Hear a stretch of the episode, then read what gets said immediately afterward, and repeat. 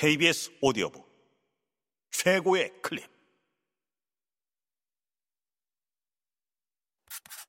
KBS 오디오 북. 손자병법. 네 가지를 장악하라. 그러므로 삼군은 적의 사기를 꺾을 수 있고 장군은 적의 마음을 빼앗을 수 있다.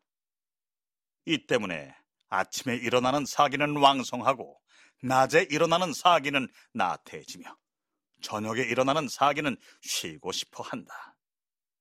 따라서 용병을 잘 하는 자는 그 왕성한 때를 피하고 적이 나태해지고 쉬고 싶을 때 공격하니 이것은 장수의 심리인 마음을 다스리는 방법이다. 나는 가까이 있으면서 멀리 있는 적을 상대하고 편안한 상태에서 필요한 적을 상대하며 배부른 상태에서 굶주린 적을 상대하니 이것은 군대의 전투력인 힘을 다스리는 원칙이다. 깃발이 정돈되고 부서가 치밀한 적은 맞아 싸우지 말고 당당한 진용을 갖춘 적은 공격하지 말아야 하니 이것은 임기응변의 기동 전략인 변화를 다스리는 원칙이다.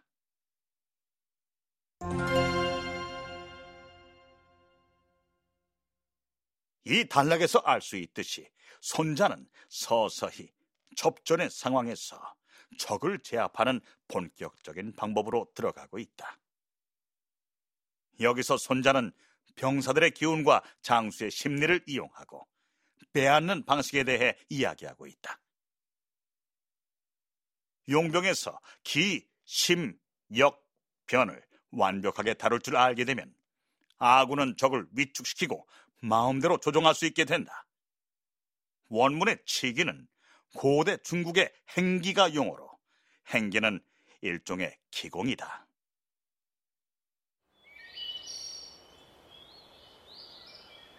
옛 사람들은 계절마다 천지의 기운이 다르기 때문에 좋기도 하고 나쁘기도 하다고 하였다. 이와 마찬가지로 하루에도 여러 가지 기운이 존재한다. 길을 운행하는 사람들은 어떤 길을 흡입하고 어떤 길을 피해야 하는지 잘 알고 있는데 이것을 시기라고 하였다. 따라서 왕성한 길을 피하고 나태한 길을 공격하는 것도 같은 이치이다. 바로 여기서의 기세는 삼군의 사기를 말한다. 손자는 하루의 시간대를 아침, 낮, 저녁으로 나누어 아침에는 공격하지 말라고 하였다. 아침에는 기가 충천하고 저녁에는 기가 모두 빠진다. 좌전 장공 10년에 장작 전투에서 조귀가 기운 다스리는 방법을 이용해 사기가 왕성한 제나라 군대를 패배시키는 장면이 나온다. 노나라 장공은 조귀와 함께 전차를 타고 장작에서 제나라와 전쟁하였다.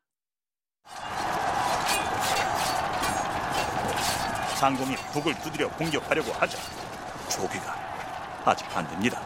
라고 하였다.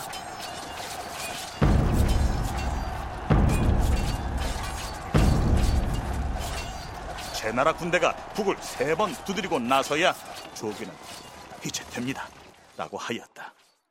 제 나라 군대는 패하여 달아났다.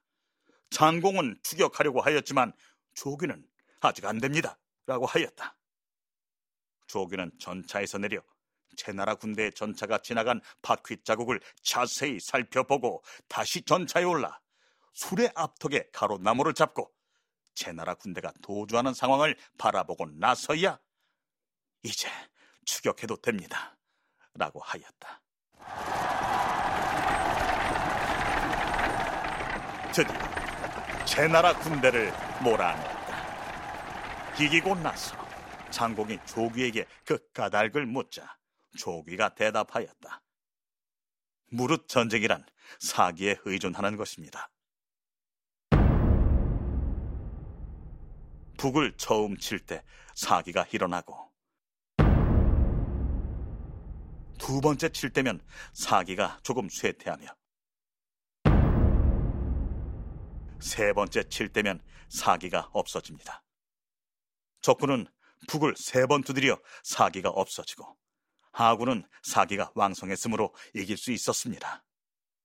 제 나라 같은 대국은 그 용병수를 예측하기 어렵기 때문에 매복이 있을까 염려하였습니다. 제가 도망친 바퀴 자국이 어지럽고 깃발도 쓰러진 것을 보았기 때문에 추격한 것입니다. 조귀의 제안은 기가 가장 약해졌을 때 공격해야만 승산이 있다는 것이다. 또한 원문의 정정지기, 당당지지는 통제가 잘 된 부대를 말하는데 그런 부대는 절대 공격해서는 안 된다는 것이다.